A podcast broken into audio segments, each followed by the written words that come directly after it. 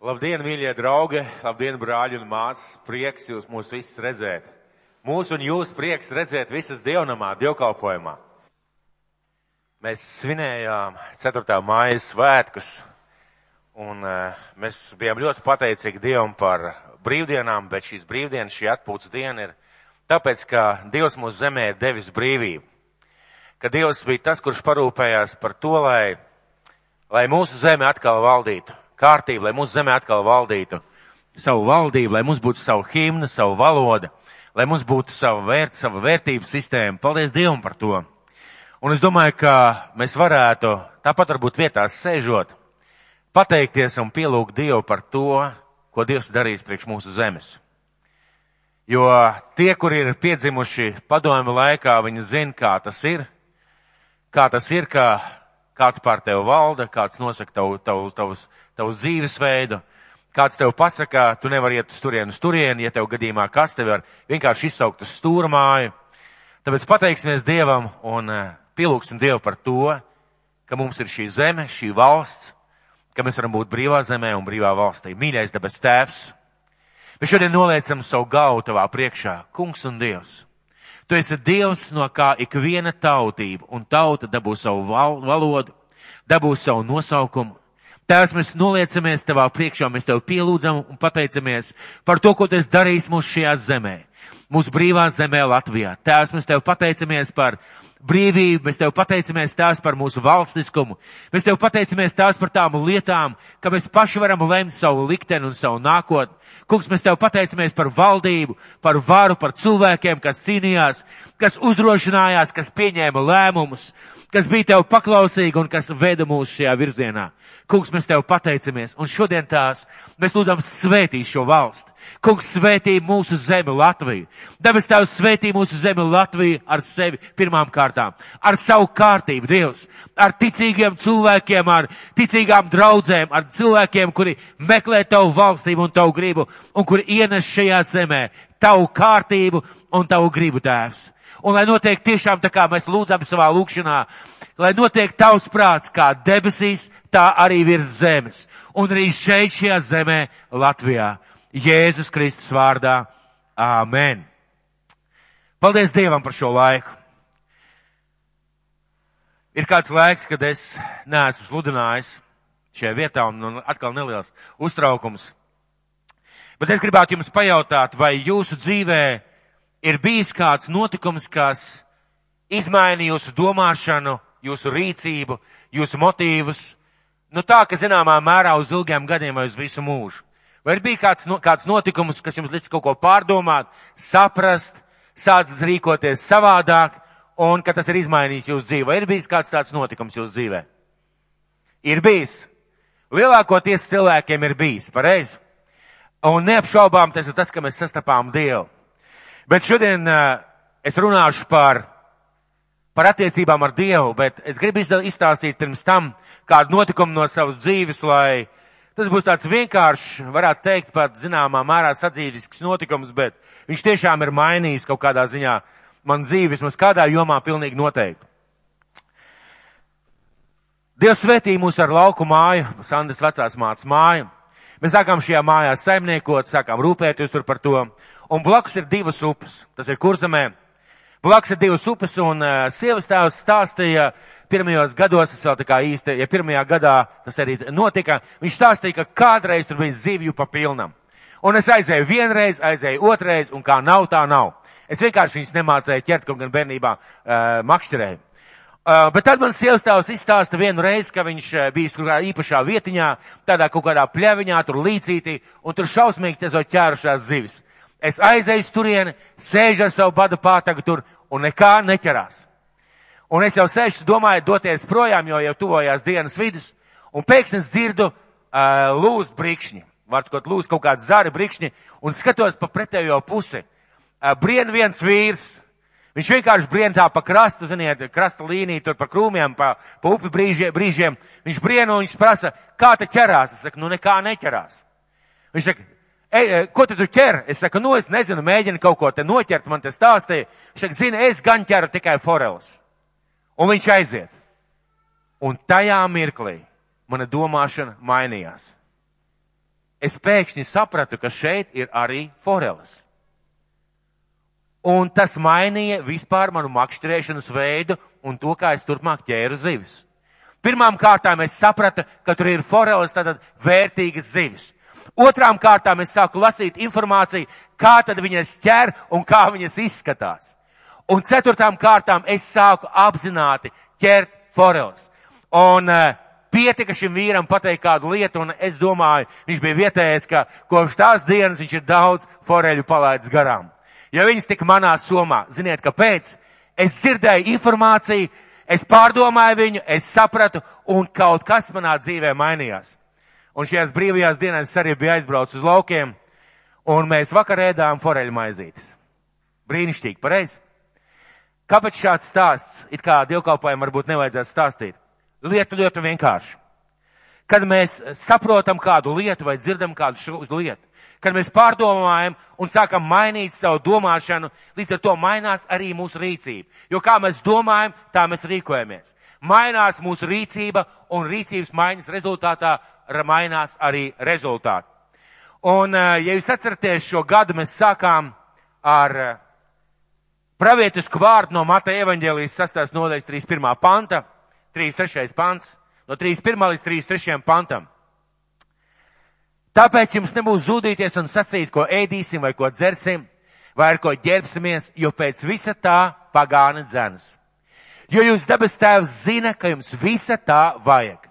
Bet Cenieties pa priekšu pēc Dieva valstības un pēc viņa taisnības, tad jums visas šīs lietas taps piemestas. Bet zenieties pa priekšu pēc Dieva valstības un viņa taisnības. Tad jums visas šīs lietas tips, tiks piemestas. Ar ko sākās Dieva valstība? Ne ar visu, ko Dievs mums iedod vai iedos, bet ar Dievu pašu. Dieva valstība sākās ar Dievu pašu. Un kas ir svarīgākais un galvenais Dieva valstībā? Dievs pats.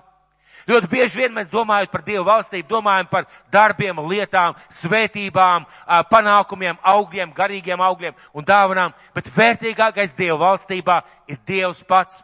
Jo, ja mēs paņemam projām Dievu pašu no Dieva valstības, vispārējām lietām izrādās pēkšņi nav nekādas nozīmes un nav nekādas vērtības. Un es arī iepriekšējā dievkalpojumā, kurā es sludināju vairākas nedēļas atpakaļ, es teicu, ka mēs runāsim par septiņām dzīves sfērām, kas pārklāja mūsu dzīvi, kas pārklāja mūsu dzīvi. Un pirmā sfēra, pat svarīgākā sfēra ir, Dieva bērnu dzīvē ir un sākās ar dzīšanos pēc Dieva valstības garīgajā sfērā. Ar mūsu attiecībām, pēc dzīšan, ar dzīšanos pēc mūsu attiecībām ar mūsu debes tēvu, viņa dēlu Jēzu Kristu un Svēto garu. Dzīšanās pēc šo attiecību īstuma, patiesuma, dziļuma. Dzīšanās pēc tā, lai mēs pazītu Dievu, lai mēs dzirdētu viņu balsi. Lai mēs nevis vienkārši būtu kā ņēmēji, bet lai mēs būtu kā cilvēki, kuri meklē Dievu pašu kā personību. Jo ja mums ir šīs attiecības ar dzīvo Dievu, mums ir viss. Pat ja mums nekā nav. Bet ja mums, ne, mums nav šo attiecību ar Dievu, mums nav nekā pat, ja mums ir viss. Tāpēc šodien par mūsu attiecībām ar Dievu. Par to, kā Dievs ir iecerējis šīs attiecības, kāds ir viņa nodoms un kā dot, kā veidot šīs attiecības un ko dot šīs attiecības. Mums Dievu bērni bieži sakām, man ir vajadzīgs Dievs. Mēs bieži tā sakām savā lūkšanā, mēs savā, savā sarunās, dziesmās reizēm. Mēs sakām, tu man esi Dievs vajadzīgs. Un it kā mēs sakām, Dievs pats tu man esi vajadzīgs. Bet kādu jēgu mēs ieliekam šajos vārdos? Kādu jēgu mēs ieliekam šajos vārdos? Un, ja godīgi, tad zemapziņā ir tā doma, tas, ko Dievs man var iedot.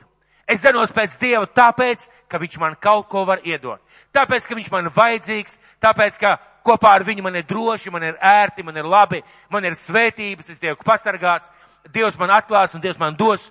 Es būšu ar viņu, tad manā dzīvē būs svētība, palīdzība un veiksme. Un bieži mēs to sakam pat nesau, nesautīgi. Mēs it kā tā domājam, it kā tā rīkojamies, bet tāda ir mūsu domāšana, un tā mēs bieži vien arī domājam. Sāksim ar to, ka Dievs ir personība. Kad Dievs ir personība, viņš ir gars un viņš ir personība. Dievs nav garīgs princips. Dievs nav augstākais saprāts. Dievs nav augstākais spēks vai vienkārši radītājs.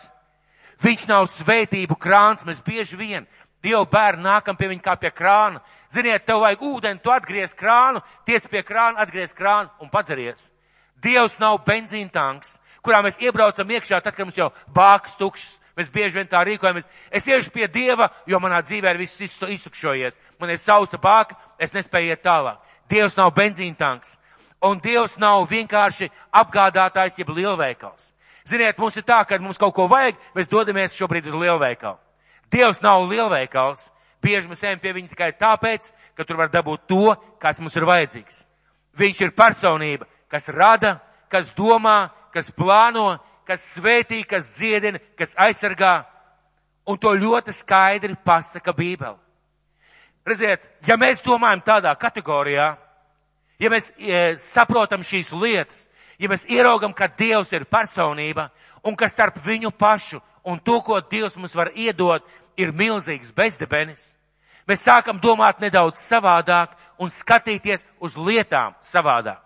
Ja Dievs man ir vienkārši manu vajadzību piepildītājs, es nākšu pie viņa ar šo domu, es eju pie Dieva tāpēc, ka viņš var piepildīt manas vajadzības. Jā, Dievs piepilda vajadzības, bet kāds ir motīvs, kad es eju pie Dieva? Kāds ir motīvs un kā Dievs redz šo motīvu?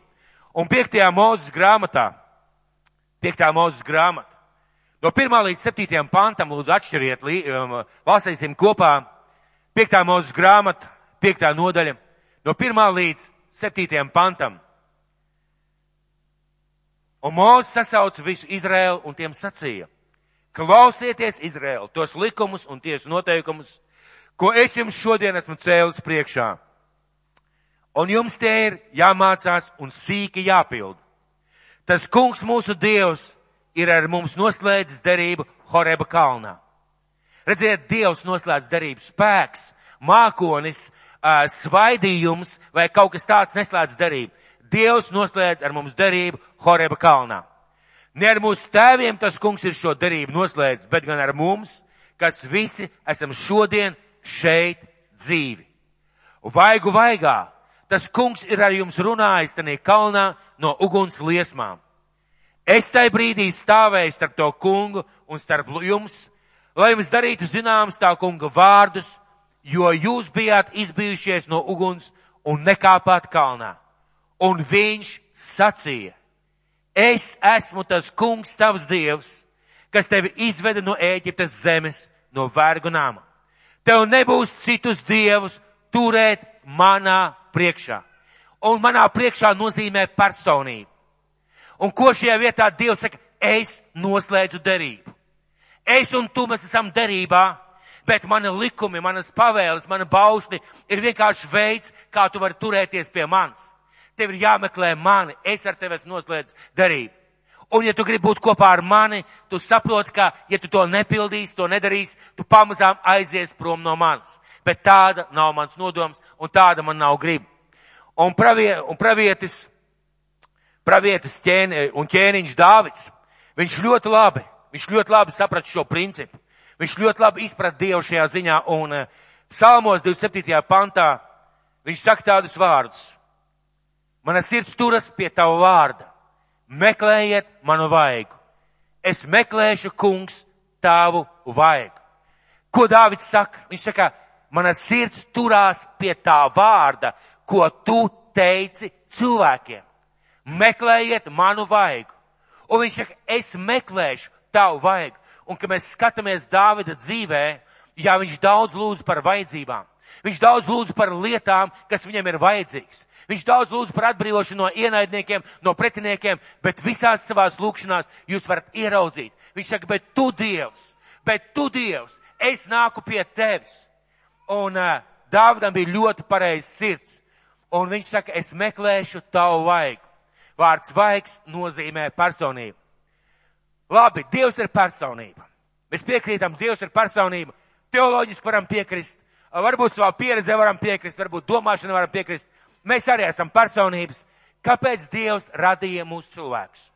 Otrs jautājums, ja Dievs ir personība, kāpēc Dievs radīja mūsu cilvēkus? Tas nozīmē, lai mēs būtu kā krāna atgriezēji, Lai mēs būtu tie, kas iegriežās lielveikalā vai iebraucam benzīna tankā kā pie patērētāja. Vai tā varētu būt? Kāpēc Dievs radīja cilvēkus? Dosimies uz radīšanas notikumu.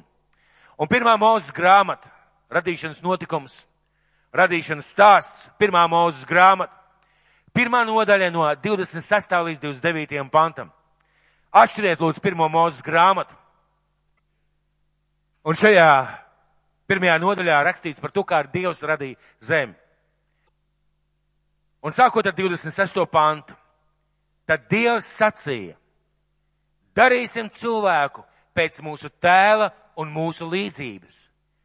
Tas, lai valda pār zivīm jūrā un pār lopiem, pār putniem apakš debesis, pār visu zemi un visiem rāpuļiem, kas rāpo zemes virsū.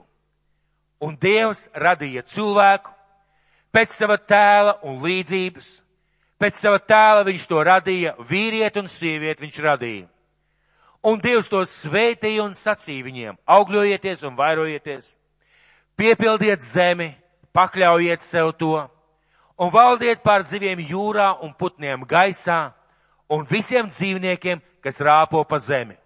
Un Dievs sacīja, sacīja, redzi, es tagad esmu jums devis visus augus, kas nogatīvina sēklu, kas vien ir zemes virsū, un visus kokus, kas nes augļus ar savu sēklu, lai tie jums būtu par ēdamo.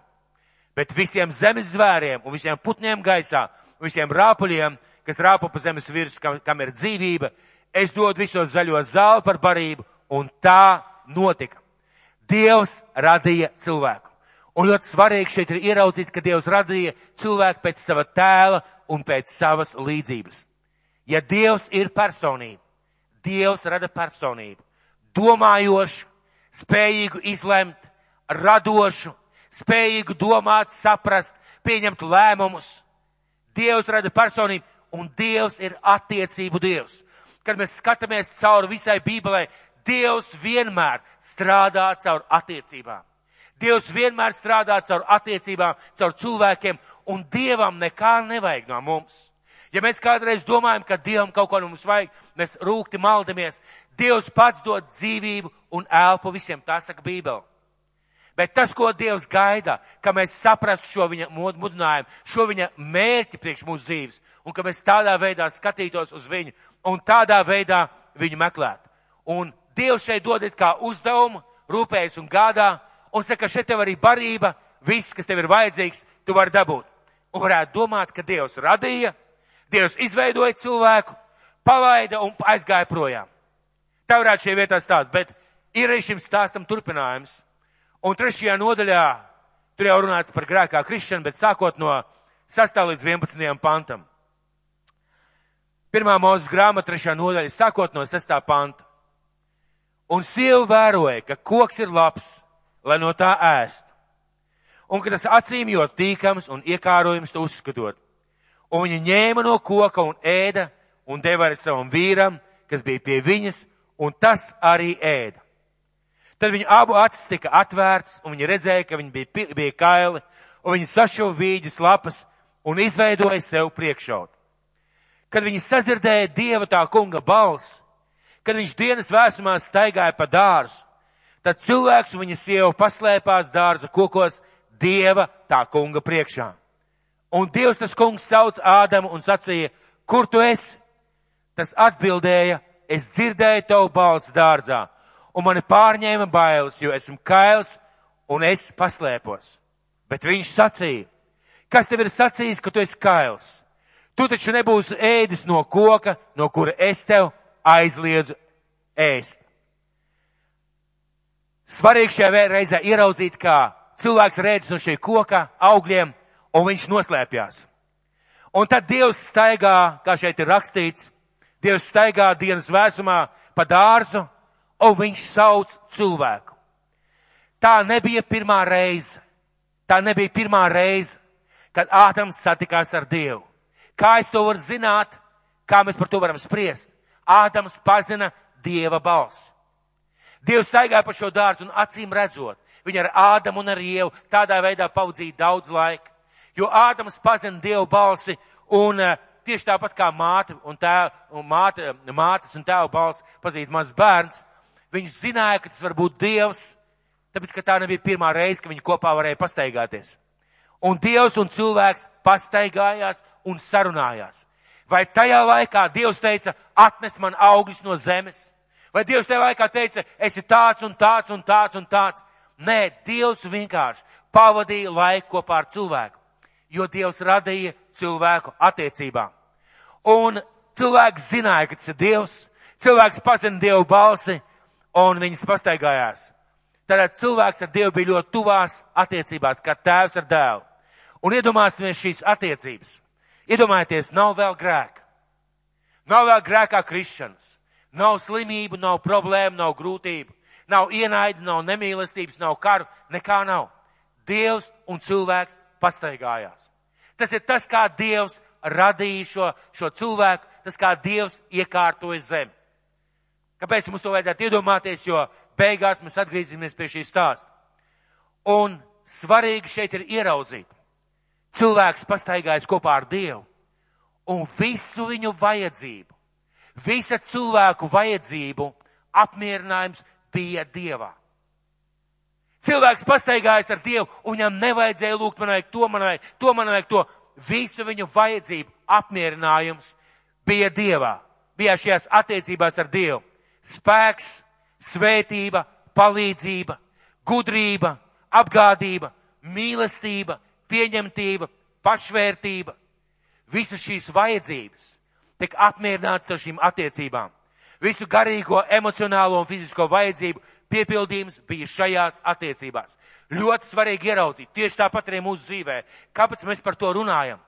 Es to runāšu par to, ka mēs Dievu bērni bieži pazaudējam šo akcentu, šo svarīgo lietu. Mēs sakām, Dievs, tu man esi vajadzīgs, bet domājam, man ir vajadzīga tavu svētību, man ir vajadzīga tavu atbrīvošana, man ir vajadzīga tavu dziedināšana, man ir vajadzīga tavu palīdzību. Jā, tas viss ir vajadzīgs. Bet svarīgi ir ieraudzīt, ka pirmajam cilvēkam nebija jālūdz pēc tā, jo bija šīs attiecības. Un tas vienkāršā veidā plūda viņa dzīvē. Sakiet, vai šodien kāds ir domājis, ka viņam vajadzētu elpot gaisu? Ir kāds tā apsēdies un padomājis tā, man vajadzētu palpot gaisu. Ir kāds tā domājis? Svaigu gaisu, jā. Bet vispār, ka gaisu vajadzētu elpot, ir kāds domājis? Nav domājis, pareizi. Vienkārši gaiss ir, un mēs viņu elpojam.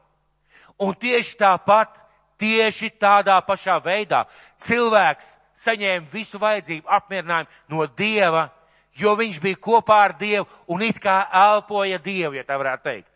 Un viņam nekas no Dieva nebija jālūdz. Un nebija, un šī te, pie kam nebija nekādas papildus piemetamās daļas, opcijas, viss šīs svētības vienkārši plūda cilvēku dzīvē. Un cilvēks bija laimīgs.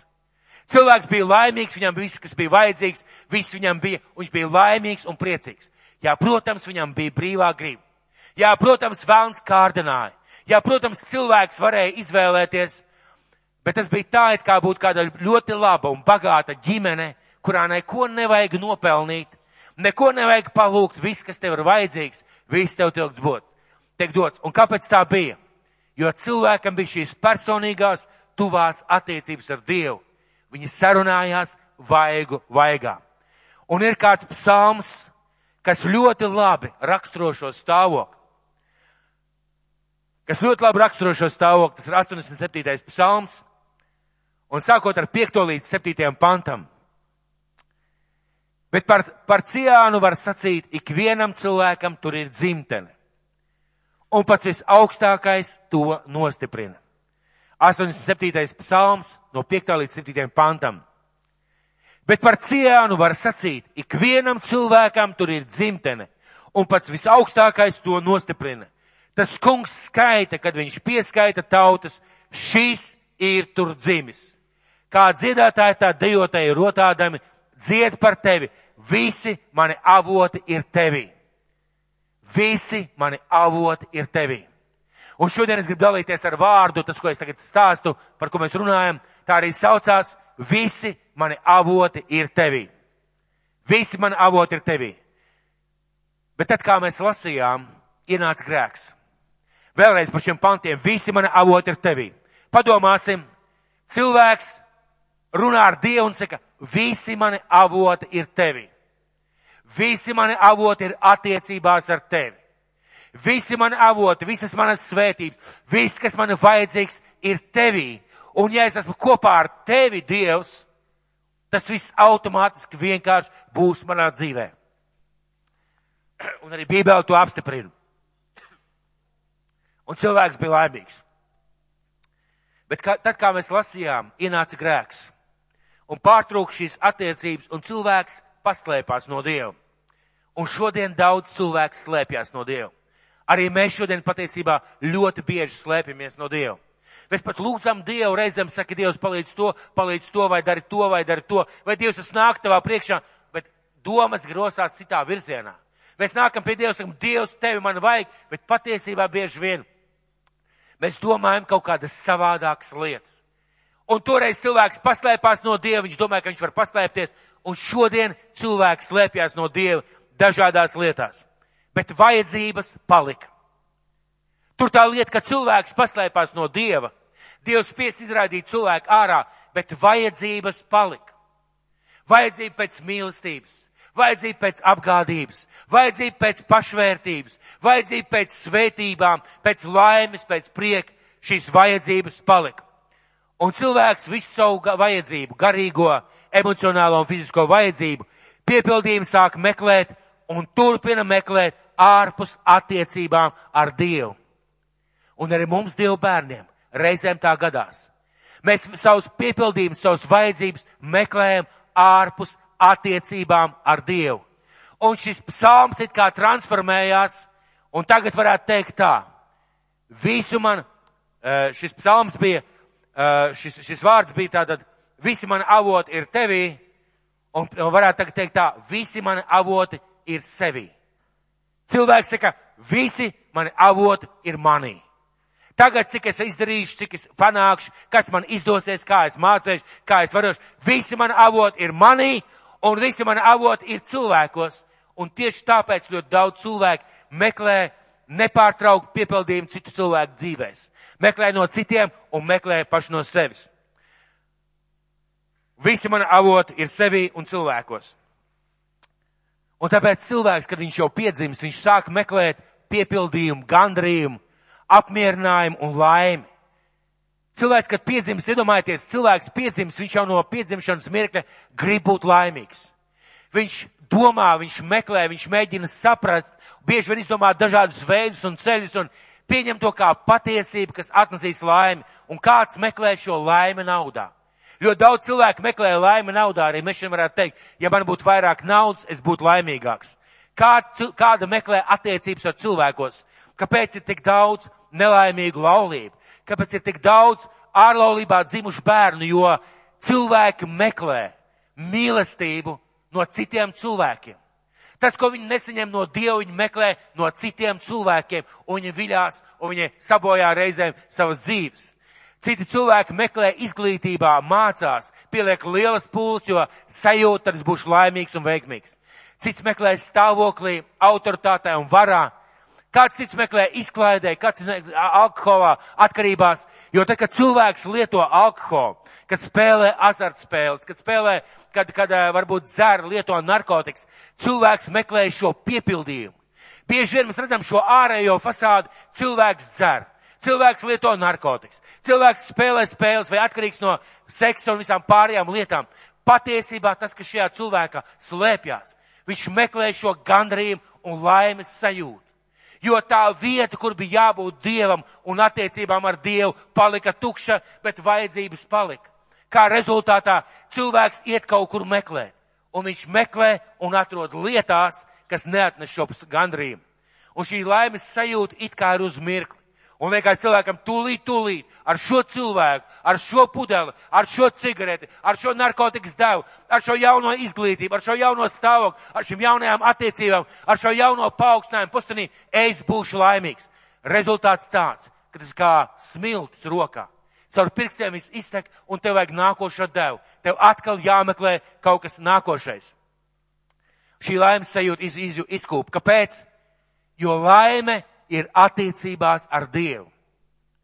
Jo laime ir attiecībās ar Dievu. Dievs ir laimes avots. Un kāda varbūt tas varētu likties ļoti tā, nezinu, farizeiski vai, vai, vai pārāk kategoriski, bet tā ir taisnība, mīļie draugi. Skatāmies, mēs runājam, kā Dievs radīja cilvēku. Un tad, kad Dievs radīja cilvēku, Dievs radīja cilvēku šīm attiecībām. Un cilvēks bija laimīgs. Viņam bija viss, kas viņam bija vajadzīgs, un viņam bija šī pilnvērtības un vajadzības sajūta. Kad cilvēks pazaudēja attiecības ar Dievu, cilvēks sāk meklēt šo piepildījumu kaut kur citur. Un cilvēks neatrod. Kādreiz neatceros, kāds gadus 20, 30 atpakaļ, bija tāds sauklis skaistums izglābs pasauli. Vai skaistums ir izglābs pasauli? Nav. Mēs dzirdam par kariem vēl vairāk, mēs dzirdam par cilvēku ļaunumu vēl vairāk, mēs dzirdam par noziegumiem, visādām nepareizām lietām vēl vairāk. Un, eh, protams, ka ir tas vecais labais teiciens, kad mēs augām, tad gan tā nebija. Bet to jau ļoti sen saka. Bet tā ir taisnība, ka cilvēki nepaliek labāki. Vienkārši nepaliek. Kāpēc? Jo tu nevari, meklējot citur, kļūt laimīgāks un svētīgāks un gudrāks un zinošāks. Tad Dievs ir laimes avots. Un tāpēc Tēvs sūtīja savu dēlu Jēzu Kristu.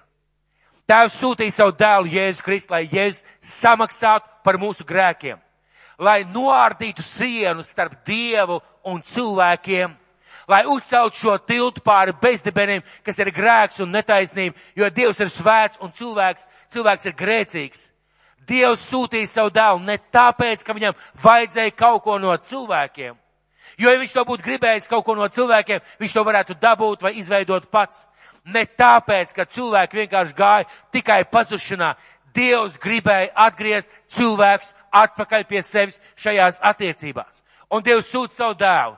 Jēzus nomirs ceļās augšā un kļūst par, šos, par šo tiltu pie dabas tēva. Lai cilvēks atkal varētu būt attiecībās ar savu tēvu. Un caur Jēzu Kristu, mīļie draugi, caur Jēzu Kristu, Dievs mūs it kā atgriež atpakaļ šajā stāvoklī, kad mēs attiecībās ar Dievu varam saņemt piepildījumu savai dzīvei. Un tiešām būt laimīgi tāpēc, ka mēs esam kopā ar Dievu. Jēzus nomirdams pie krusta noārdu šo sienu, un caur Jēzu Kristu mums ir pieeja pie tēva. Ko tas nozīmē? Tas nozīmē, ka mēs atkal varam būt tajās attiecībās, kā bija Ādams ar Ievu. It kā grēks nekad nebūtu nobijis. bijis. Ir tikai viena nelaime. Ir tikai viena nelaime. Mēs piedzimstam no augšas, mūsu gars atzimst attiecībām ar Dievu. Pirmkārt, mēs nevis tikai, tikai ticam, ka Dievs ir. Mēs sajūtam viņu, mēs sākam dzirdēt viņu balsi. Mēs sākam saprast, ka viņš ir, mēs sākam viņu meklēt. Nelaime ir viena. Mūsu vecā domāšana, domāšanas veids, rīcība, izturēšanās, reakcija uz dažādām lietām paliek vecā un tā pati grēcīgā, tā pati neizmainītā.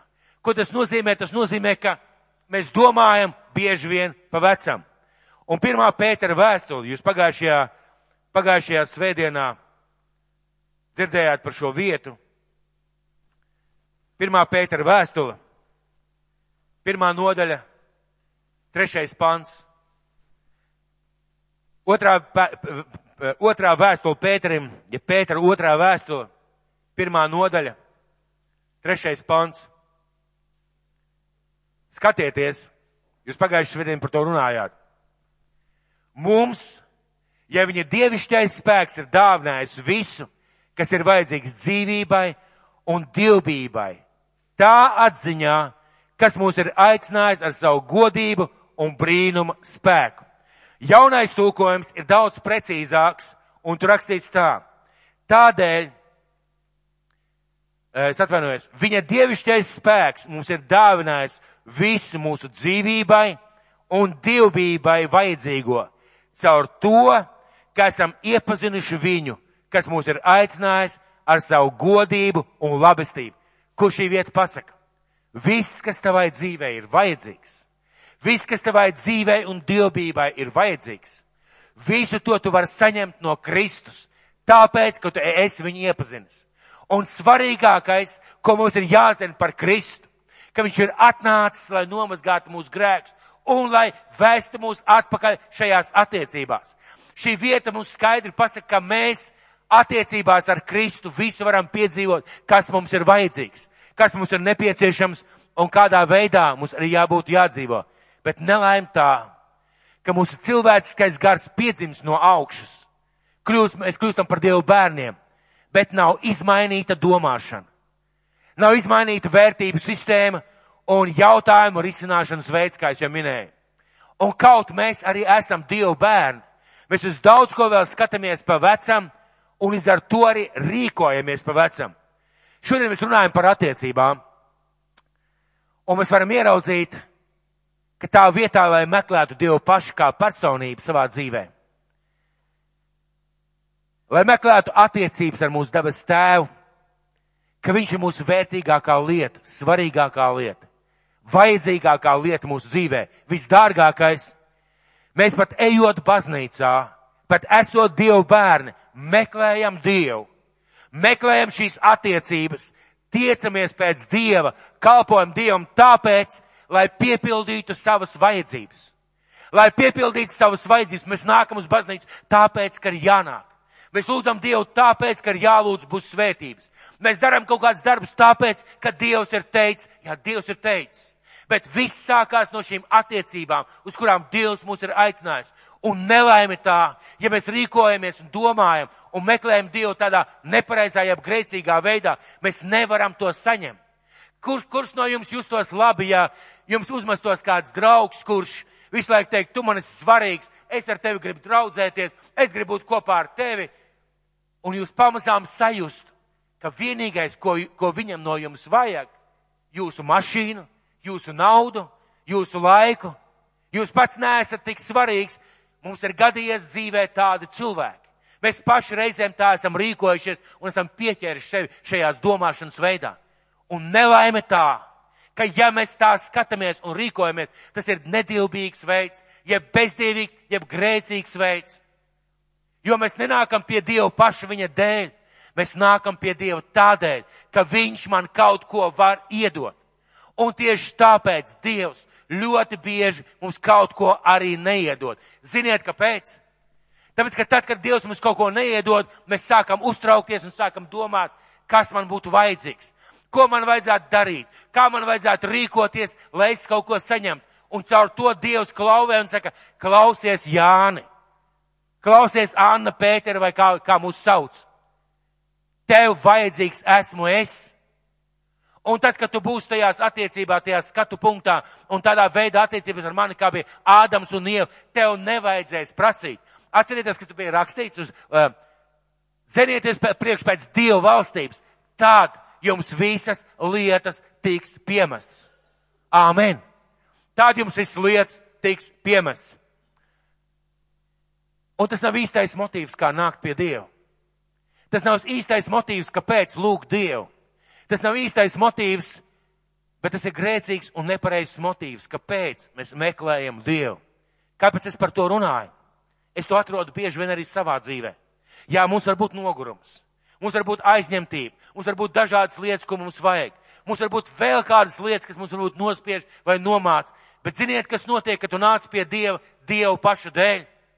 Tu it kā nomet kartupeļu no maisa, eh, kartupeļu maisu no muguras. Kāpēc? jo tu nenāc pie Dieva, nelūdz Dievu tāpēc, lai kaut ko saņemtu, bet tāpēc, ka Viņš tev ir svarīgs. Un tad, kad tu izveido tādu dzīves veidu, tad, kad tu sāc, tā sāc skatīties uz Dievu, Dievs vienkārši piepildi tās vajadzības. Jo kurš tēvs savam bērnam nedos to, ko viņam vajag? Un vēl papildus tam, Jēzus ir teica, visu, ko jūs lūgsiet, jūs saņemsiet. Jums tas būs. Kāpēc? Jo tev ir pareizas attiecības, tev ir pareizs skatu punkts, tev ir pareizs skatījums uz lietām un uz to, kāpēc tu nāc pie Dieva. Un tieši tāpēc, ka mēs ar nepareizu skatu punktu nākam pie Dieva, pat nākot pie Dieva, mēs esam augu pielūdzēji. Atcerieties, ko es lasīju, Dievs saka, es slēdzu ar tevi derību. Es slēdzu ar tevi derību un neturi ēlkus, tev nebūs citus dievus turēt mana vaiga priekšā. Mīļie, Dieva svētības var būt par Dievu. Dieva palīdzība var kļūt par Dievu. Dieva roka var kļūt par Dievu. Dieva žēlastība var kļūt par Dievu. Un izstumt Dievu pašu. Un ja mēs tā rīkojamies, rezultātā Tā nav Dieva valstība. Mēs lasījām, ka zenieties pa priekšu pēc Dieva valstības, viņa taisnības. Tad jums visas lietas tiks piemestas. Un šajās attiecībās ar Dievu tā ir Dieva valstība. Tā ir Dieva valstības domāšana, ka mēs dzenamies pēc viņa paša. Ka viņš pats mums personīgi ir vajadzīgs. Un tas daudz ko izmaina mūsu dzīvē, kalpošanā un dažādās lietās. Un te, tieši tāpēc, ka mums ir šī neizmainītā, nepareizā, greizā domāšana. Pāvils raksta Efezes draudzē un vēstulē Efeziešiem 4. nodaļa 21. pants līdz 24. Pāvila vēstule Efeziešu, Efeziešu draudzē 4. nodaļa no 21. līdz 24. pantam. Turpretīm jums par viņu stāstīts un mācīts tā, kā tas ir paties Jēzus garā. Ka līdz ar agrākās dzīves veidu jums jāatmet vecais cilvēks, kas savu kārību pievilc iet bojā. Un jāatno, jāatjaunojas savā sirdsprātā tā un garā. Un jāapģērb jaunais cilvēks, kas ir radīts pēc Dieva patiesā taisnībā un svētumā jāapģērb jaunais cilvēks, kas ir radīts pēc Dieva patiesā taisnībā un svētumā. Ko šeit Pāvils saka? Jums ir jāizmaina sava domāšana. Un attiecībās ar Dievu ir jāmaina mūsu domāšana. Jāmaina tas, kā mēs skatāmies uz Dievu. Kāpēc mēs nākam šeit uz dievkalpojumu? Kāpēc mēs dziedam Dievam slavas dziesmas? Vai mēs gribam ar viņa, ar to pagodināt viņu, pielūgt viņu, vai tāpēc, ka ir jādzied? Kāpēc es lūdzu Dievu? Tāpēc, ka man kaut ko vajag no Dieva, vai tāpēc, ka viņš man ir ļoti dārgs un ļoti vērtīgs. Un redziet, šis iemesls, šis motīvs ļoti daudz ko maina. Ļoti daudz, ko mūsu dzīvē maina. Un Jēzus teica ļoti izcilus vārdus Jāna evaņģēlijā. Viņš faktiski apstiprināja to, ko arī mēs lasījām Jāņa evaņģēlijas 15. nodaļa, 7. pants. 15. nodaļa Jāņa evaņģēlijas. 7. nodaļa, 15. nodaļa, 7. pants. Ja jūs paliekat manī, un mani vārdi paliek jūsos, jūs varēsiet lūgt, ko gribat, tas jums notiks. Ja jūs paliekat manī, un mani vārdi paliek jūsos, Jūs varēsiet lūgt, ko gribat, tas jums notiks. Kā gaiss, ko mēs elpojam. Kas vienkārši atnāk mūsu dzīvē tāpēc, ka mums ir plaušas, tāpēc, ka ir gaiss, tāpēc, ka mēs tā esam radīti. Ja mēs attiecībās ar Dievu griežamies atpakaļ pie tāda skatu punkta, mūsu dzīvē ārkārtīgi daudz, kas mainās. Kāpēc? Jo Dievs pats ir mūsu galvenā vērtība un svarīgākā persona mūsu dzīvē. Un tur, kur ir viņš, tur viss tiek piepildīts. Viss, kas ir vajadzīgs. Ieraudzīsim, sapratīsim un pārdomāsim to. Un kā jau es teicu, kā jau es teicu, mēs piedzīvojam Dievu ļoti dažādā veidā. Katrs pa savam. Kāds piedzīvo Dievu jau bērnībā, nākot uz baznīcu, esot ticīgā ģimenē. Kāds piedzīvo Dievu kādās problēmās un bēdās, kad viņš paceļ savus acis un savu balsu uz debesīm. Kāds piedzīvo Dievu vienkārši tāpēc, ka kāds viņam pasludina un sakarīgā veidā pastāst. Kāds piedzīvo Dievu tāpēc, ka dzird kristīgo radio un mēs piedzimstam no augšas, mūsos ienāk ticība. Bet, diemžēl, nemainās mūsu skatījums uz lietām. Un ja mēs šajā pasaulē dzīvodam bez Dieva, meklējām visu priekš sevis, domājām par to, kā mums būt laimīgiem, kā mums piedzīvot, kā mums saņemt, kā mums izdarīt, šis domāšanas veids paliek. Bet, kad mums, bet, šajā vietā Pāvils saka, bet jums jāizmainās savā domāšanā, jāizmainās savā rīcībā, savos motīvos. Kāpēc es stāstīju par šo, par šo makšķerēšanu? Ļoti tāds it kā vienkāršs un pasaulīgs piemērs. Tieši tāpēc, ka kādus 25 gadus atpakaļ es dzirdēju vīru sakam, es gan tikai foreles. Un es kaut ko sapratu. Es sāku domāt, kā izmainīt savu makšķerēšanu. Es sāku domāt, kā viņus noķert, un man sāka izdoties. Redziet, kad mēs saprotam šīs lietas, kad mainās mūsu domāšana par kādām lietām, mainās mūsu dzīve. Mainās tas, kā mēs dzīvojam. Ja mēs meklētu Dievu, Dievu pašu dēļ, tad, kad mēs dziedam šeit dziesmas, mēs visi dziedātu. Mēs visi būtu laimīgi, pat ja mums daudz kā nebūtu. Pat ja daudz, kas mūsu dzīvē nepiepildītos tā, kā mēs gribam vai domājam, mēs uzticētos, ka Dievs zina, kas man ir vajadzīgs. Dievs zina īsto mirkli, kad man ir vajadzīgs. Dievs zina, kā man to iedot vislabākajā veidā, jo mēs meklētu viņu. Ja mēs meklējam svētības no Dieva, bieži vien mēs aizējam no Dieva, sarūktināmies, sabēdājamies vai, vai kļūstam vēsi, remdeni pret Dievu vienu iemeslu pēc. Dievs neiedeva tā, kā es gaidīju. Un patiesībā šī situācija parāda, kas tad ir svarīgais tavā dzīvē. Kāpēc tad tu Dievu meklē? Un tāpēc, kad mēs dziedām, vai sakam, Dievs, tu man esi vajadzīgs, padomāsim, kādu jēgu mēs ieliekam šajos vārdos. Un es gribētu, jo šodien aicināt uz īpašu lūkšanu. Mums priekšā ir vakarēdienas. Un dievkalpojumiem jēga tad, ja viņš kaut kādā ziņā izmaina mūsu dzīvi un izmaina mūs kā cilvēks, un izmaina mūsu domāšanu. Un es gribētu aicināt jūs uz lūkšanu. Būsim pavisam godīgi. Mēs visi esam meklējuši bieži Dievu tāpēc, ka mums ir bijusi kāda vajadzība, nevis Dievu pašu. Mēs visi esam dzīvojuši reizēm ar tādu skatu punktu, ka Dievs man ir vajadzīga, tava žēlastība, tava palīdzība, bez tā, ka mēs esam nākuši pie Dieva paša. Pat ja esam teikuši, esam domājuši. Mēs visi tā esam rīkojušies. Un ziniet, ko Bībele saka? Ja mēs atzīstamies savos grēkos un nožēlojam, tad Dievs ir taisns un piedod. Un varbūt šodien, varbūt šodien pēc šī, šī vārda, pēc šīs atziņas, ka Dievs pats tev ir vajadzīgs vairāk par visu, un ka tieši šajās attiecībās ar viņu viss tavā dzīvē tiks iedots, tu sāc nāc pie Dieva nevis tāpēc, ka viņš tev iedos, bet tāpēc, ka viņš pats ir lielākā vērtība tavā dzīvē. Un lai tas varētu notikt, droši vien, ka mums vajadzētu lūgt Dievam piedošanu.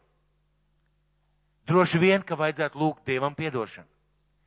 Un es gribētu vadīt mūs visus lūkšanā pirms vakarēdienu. Vai kādam ir bijusi doma, es baudīšu vakarēdienu, tad es būšu svētīts? Ir bijuši kādam tāda doma. Bet kas tas ir? Man arī bijušas tādas domas. Bet kas tas ir? Tā ir savienošanās ar viņu. Jā, tas atnes svētību, bet tā ir savienošanās ar viņu. Un kāpēc es par to saku? Tāpēc, ka mēs baudīsim vakarēdienu. Un es gribētu mūs visus vadīt kādā lūkšanā kurā mēs varētu Dievam godīgi pateikt ar savām lūpām, katrs savā vietā. Dievs piedod, es esmu grēkojis. Esmu meklējis tevi tāpēc, lai dzīvotu labāk. Esmu meklējis tāpēc, lai piepildītu savas svētības. Esmu meklējis tevi tāpēc, lai man būtu vienkāršāk, vieglāk un jaukāk tas, kas man ir bijis vajadzīgs. Debes Tēvs piedod. Un pēc tam, lai mēs lūgtu viņa žēlastību un piedošanu. Tad atzīsimies, nožēlosim un lūksim, lai viņš mums piedod. Un manuprāt, tas ir tieši tas, kas kaut kādā veidā izmaina mūsu prātu un atgriež mūs atpakaļ tur, ēdenes dārzā. Ziniet, kāpēc mums jāatgriežas atpakaļ ēdenes dārzā? Tāpēc, ka Dievs darīs visu jaunu. Tā kā bija tur, tā būs arī beigās. Palasiet Bībeli. Jaunas debesis un jauna zeme un Dievs cilvēku vidū. Bet kāpēc mums sagaidīt Jēzus otro atnākšanu? Kāpēc mums gaidīt to, lai, to mirkli un to laiku, kad mēs būsim tur debesīs? Kāpēc mums to gaidīt? Vai nebūtu labāk darīt to šeit? Jo tieši tad, tieši tad mēs būsim laimīgi cilvēki. Pat ja mums nekā nebūs, mēs būsim laimīgi cilvēki. Jo ja mums ir šīs attiecības ar Dievu, mums ir viss Ja mums nav šo attiecību, pat ja mums ir viss, mums nav nekā. Patiesībā mums nav nekā, un mēs esam nelaimīgi. Es gribētu aicināt, nolieksim savus galvas. Es vadīšu mūsu šajā lūkšanā, bet Es gribu aicināt, atkārtojiet, lūdziet paši ar savām lūpām. Mūsu debes tēvs, mūsu radītāji. Mēs nākam šodien tavā priekšā. Mēs nākam tavā priekšā, mūsu tēvs. Un mēs atzīstamies, ka mēs esam nepareizi skatījušies uz lietām. Mēs atzīstamies Dievs, ka mēs ļoti bieži esam meklējuši tevi tāpēc, ka mums nav bijis citur, kur iet. Tieši tāpēc, Dievs, ka mēs esam bijuši iedzīti stūrī. Mēs atzīstamies, Tēvs, ka mēs esam meklējuši Tevi kā savu vajadzību piepildītāju un nevis kā personību. Šodien mēs Tev atzīstamies, Tēvs, un mēs nožēlojam.